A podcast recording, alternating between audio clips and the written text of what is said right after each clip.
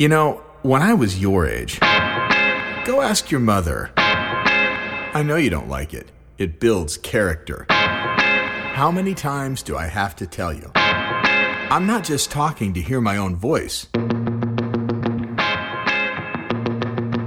Hello, listener, and welcome to Dadages. I'm your host, Chad Hagle. And if you are looking for some fatherly wisdom for your career, your family, or any other aspect of your life, then you've come to the right place. If you want to learn more about Dadages, find additional content, submit questions or feedback to me, or if you want to know if that mental picture you have of me after hearing my voice matches my real face, visit dadages dot com. Thanks for being here. And before you listen to our podcast, please listen to your father.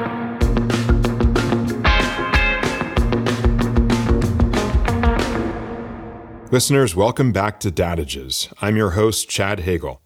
As you might know by now, I'm forty-six years old. This was the year I had to adjust to the notion that I'm now closer to fifty than I am to forty. This is also about the time I've had to adjust my standard of vanity from, wow, he looks great, to, wow, he looks great for his age. I suppose like most of us, I waver back and forth between trying to age gracefully and trying to fight aging every step of the way.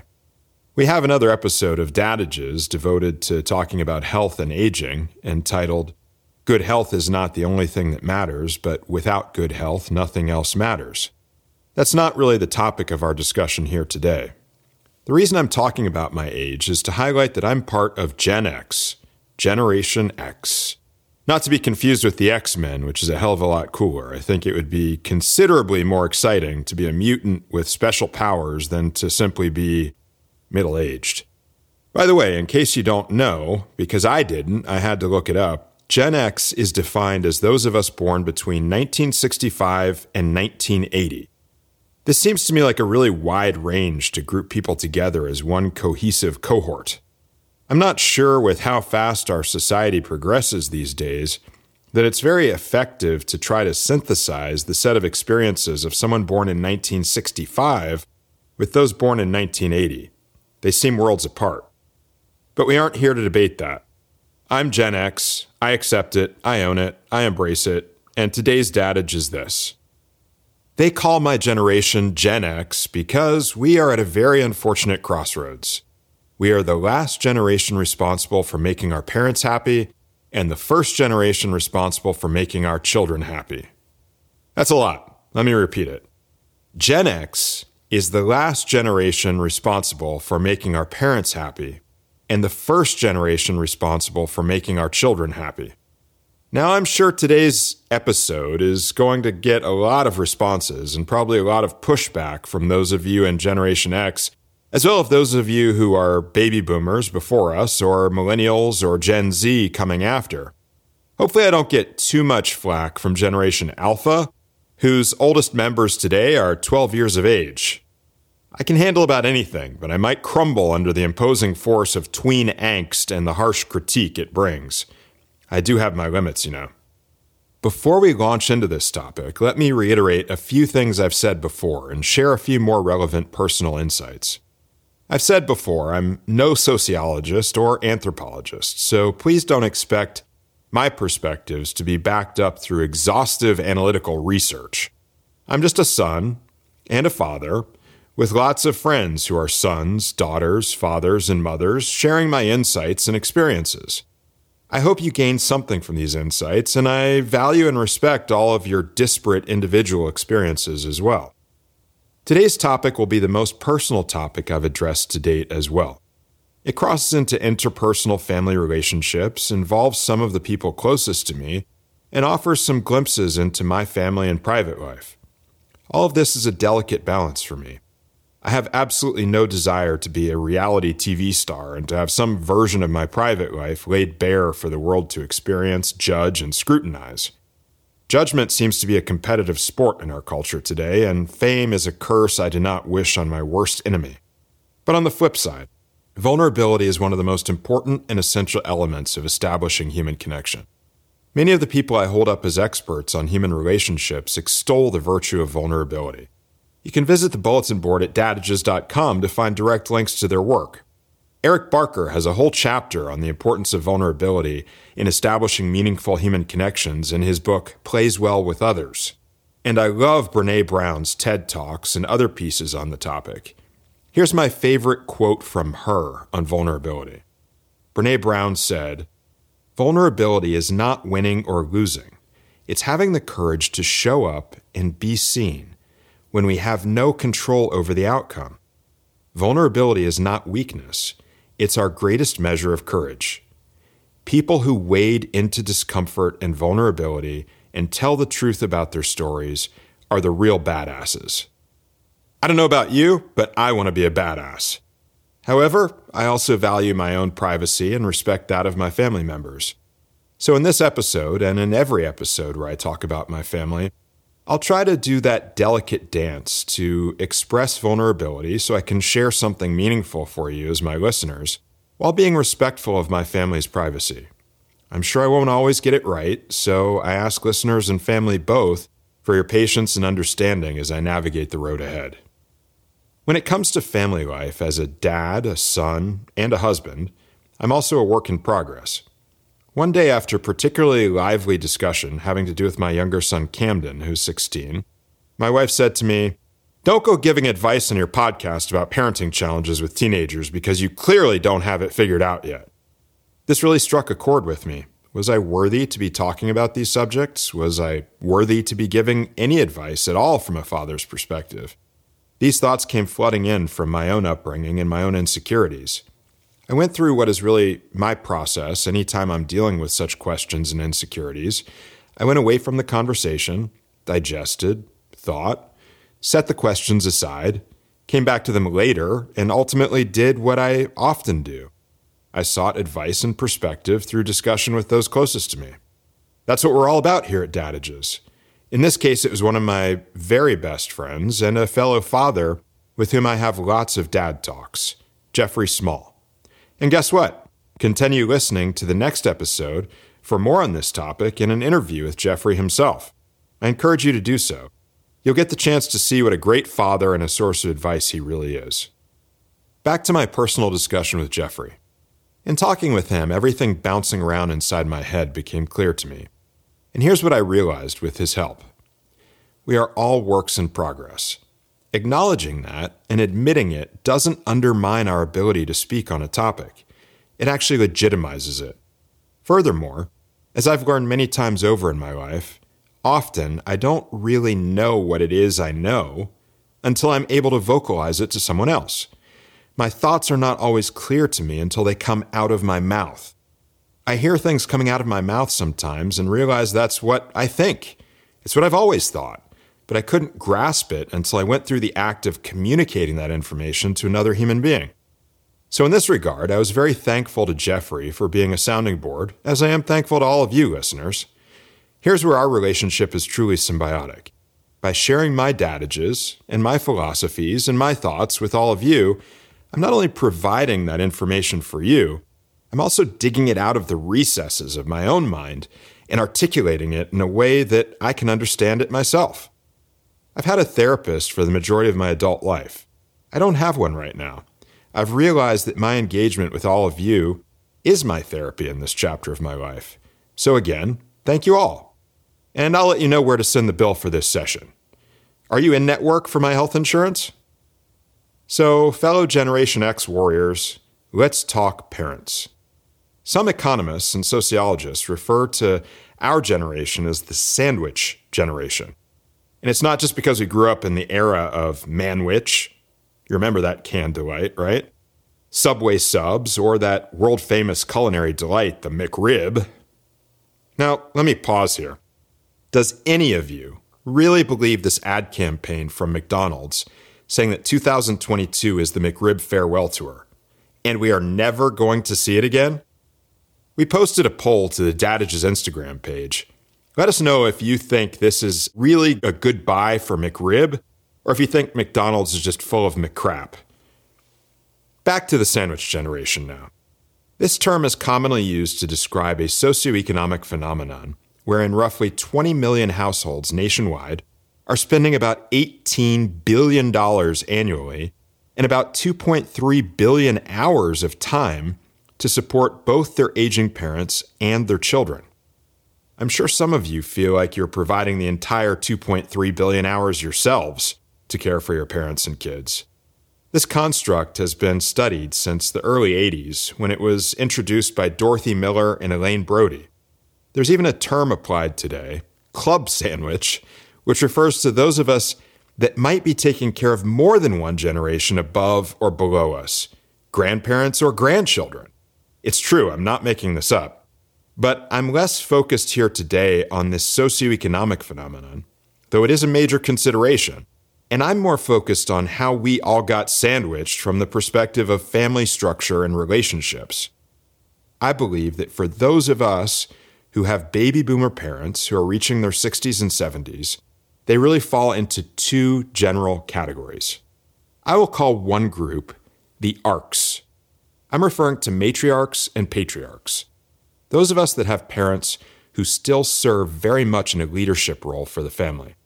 In many cases, there is a very strong senior family leader or couple that still rules over the family with an iron fist or perhaps with puppet strings. If your Thanksgiving went about as well as an episode of Succession, you probably have an arc in your midst. What are the characteristics of an arc? Arcs are most likely self-made. They probably grew up in a blue-collar household and built their own business or carved a successful career path. They are used to being in charge. They're accustomed to hard work and place that near the top of the list of all virtues. You might also experience an arc using concepts and terminology typically found in a professional realm and applying them to a family environment. You might hear them apply terms like deserve and earn when describing relationships with children and grandchildren. To an arc, perhaps nothing in life is unconditional. Everything must be earned through hard work or sacrifice. Listener, have you ever felt that one of your parents requires that you earn their love? Or maybe they have planted the seed that one of your children should be earning yours. Perhaps the single most universal trait of an arc is this. In the mind of an arc, they have achieved the age, wealth, status, or lifetime of sacrifice to where their opinion has evolved into its purest form, fact. To a card-carrying arc, opinion and fact are synonymous. They have an innate ability to create their own solar system with its own gravitational pull and a series of planets in orbit of their shining star. And without any level of facetiousness whatsoever, I'll say here that none of this perspective is presented in a critical manner from my standpoint. I mean, why not? I'm not a hey boomer millennial that is trying to bash on this entire generation. I'm still close enough to them and experiences to understand and appreciate the sacrifices and hard work that I've witnessed firsthand. ninety percent of my role models and mentors fall in this generation. There are many of the greatest minds in the world among the baby boomer generation, and as a group, and I'm generalizing, of course, they have done more to build our country and to create achievement, wealth, and advancement than any group that has ever come before them. And they have gotten a lot more right than they have wrong. Consider this as well. Look at it through the lens of interpersonal relationships at an individual level.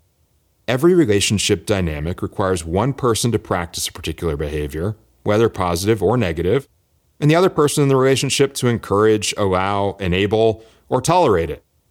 For years, the majority of those individuals in orbit of an arc have responded to them with a level of respect, acknowledgement, deference, and probably approval seeking.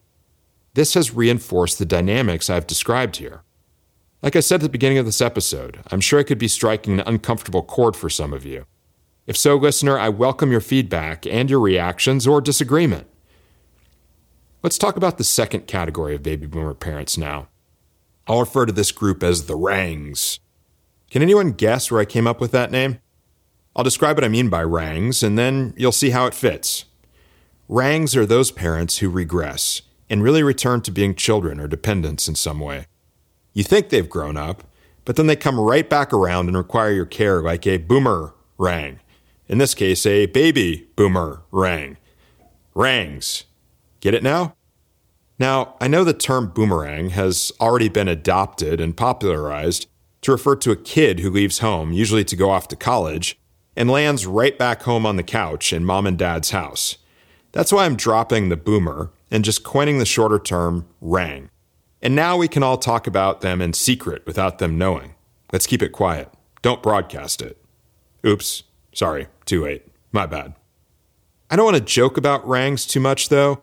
This group of our parents may present some very unfortunate and not at all funny circumstances. Listener, you may be carrying a terrible burden as a result of supporting such a parent.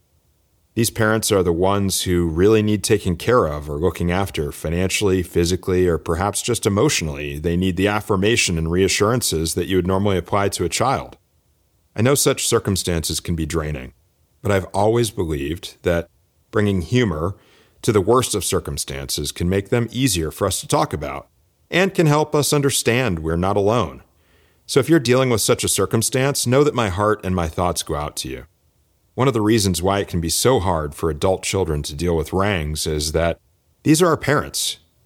These are the people that raised us, the people we looked up to when we were children to teach us right from wrong, to show us how to do things, from tying our shoes to driving a car to building a meaningful relationship with another human being.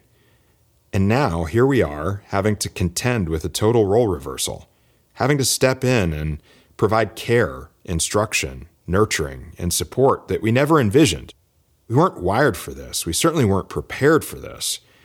We all have to stick together, and we all have to catch up in a hurry because we don't have long to get it all right. I'm going to dive in just a little bit deeper here on one particular topic as it relates to rangs, because I think it's an important one. This has to do with estate planning and finances. I encourage you that if you have a rang for a parent who is unwilling or unable to engage in the difficult task of financial and estate planning, to provide for the remainder of their life and to address the handling of their estate upon their death, this is a call to action for you. The longer you wait, the harder it could be to manage. If you're facing tough decisions in this regard and don't know where to start, I can recommend a book by Carolyn Pipitone entitled Make Your Boomer Parents Do This Now, a Generation X Guide to Their Boomer Parents' Estate Plans. Pretty straightforward, right? I'll provide a link in the bulletin board to this book, and you'll find it there on dadages dot com. So listener, where do you stand in navigating relationships with your parents? Do you have arcs or rangs in your family? I bet you can guess what my answer is going to be. Both. And I think that's the case for all of us at some level, because these terms I'm applying, arcs and rangs, I'm not so much talking about labels to be applied to people, as much as I'm talking about labels that can be applied to behavior patterns. I doubt there are many cases where a parent fits squarely into one category or the other. After all, human beings all have unique wants and needs. Perhaps one of your parents remains a central figure that commands one aspect of your family, and it, that same individual needs support and nurturing in another area where they are less adept and their vulnerabilities have been exposed or accentuated as they've gotten older. I'll share some more personal experience here in the hopes that it is helpful to someone out there. I mentioned the Pipitone book, Make Your Boomer Parents Do This Now. I can speak in a first-hand perspective about these particular struggles because my sister and I are going through it right now. We are working to put in place a proper structure for my mother to ensure that she is provided for during the remainder of what are hopefully many wonderful and active years of life ahead.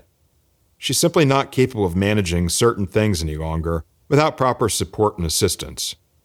My sister Bree and I are setting up a structure that ensures that we can be there to provide that support along the way for anything that needs to be handled, medical, financial, legal.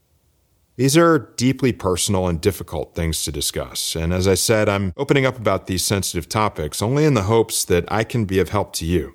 That's why we're here, after all. Now, let's talk about the true sources of joy in all of our lives, our children. God bless them. Listener, if you have children, have you ever looked at them and said to yourself, man, you just wouldn't have made it if you were born a couple of generations ago. Natural selection is a real thing.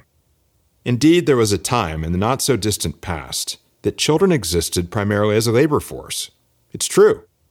If your family had a farm, how did you staff that farm? You had a bunch of kids, and they grew up quickly to do the work that needed to be done, to be productive members of their household and their society. No one ever asked, gosh, Willard, do you think the children are truly happy? Are they having their needs met? Are they fulfilled? I don't know why the father is Willard in this story. It just felt right. Anyway, the point is that life was tough for kids, and parents didn't take into account the daily emotional well-being of their children. Kids just did what their parents told them to do, and that's the way it was. Now, don't get me wrong. I'm in no way advocating a return to pre-industrial agrarian society where children were forced to perform agricultural work for the family's survival, or to the Industrial Revolution, where they were mobilized into the labor force in what were undoubtedly unhealthy and unsafe conditions. Don't worry, there's not a sweatshop operating in the basement of the Hagle house. I promise. I live in Texas. I don't even have a basement.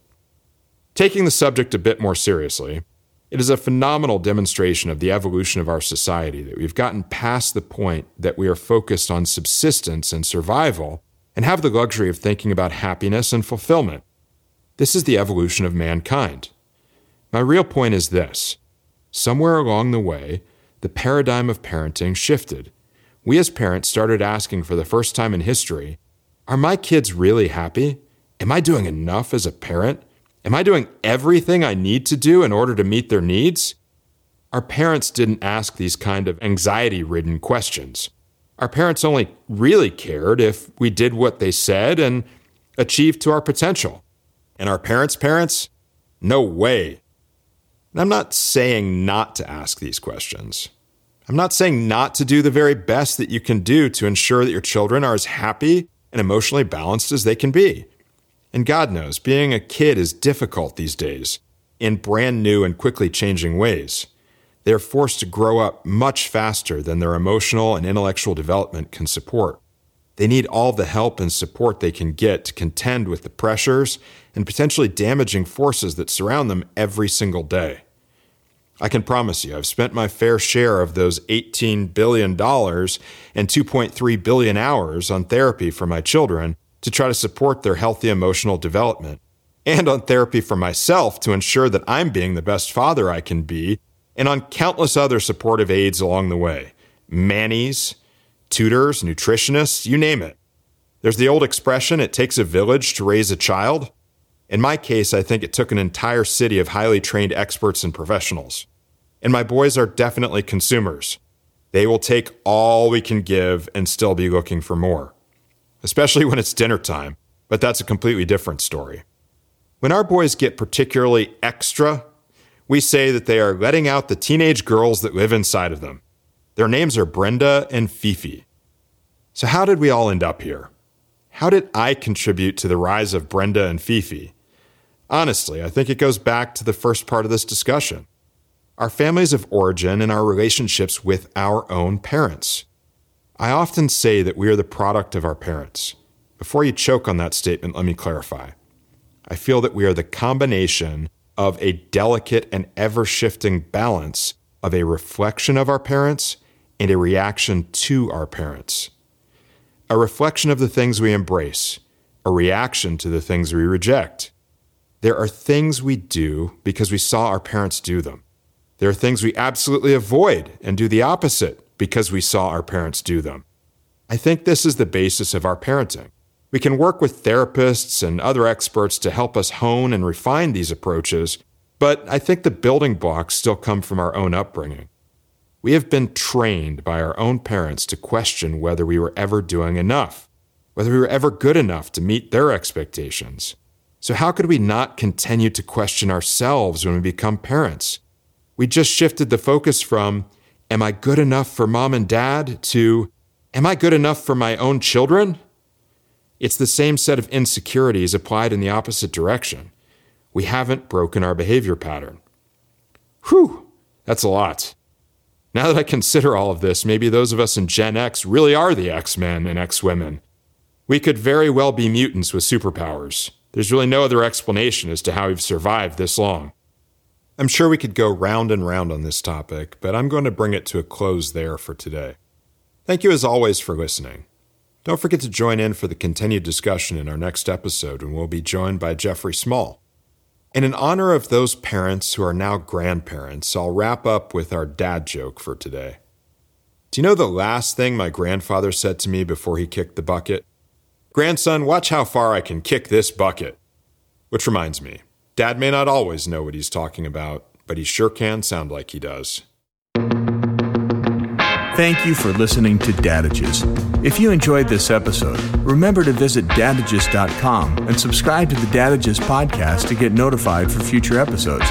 You can rate a review on Spotify and Apple Podcasts. Why? Because I'm your father, and I said so. Just a little respect is all I ask for. I put a roof over your head and food on the table, and what do you do? No, tell me exactly what do you do, because I'm doing everything. I'm paying for everything. No, get back here. Get back here right now.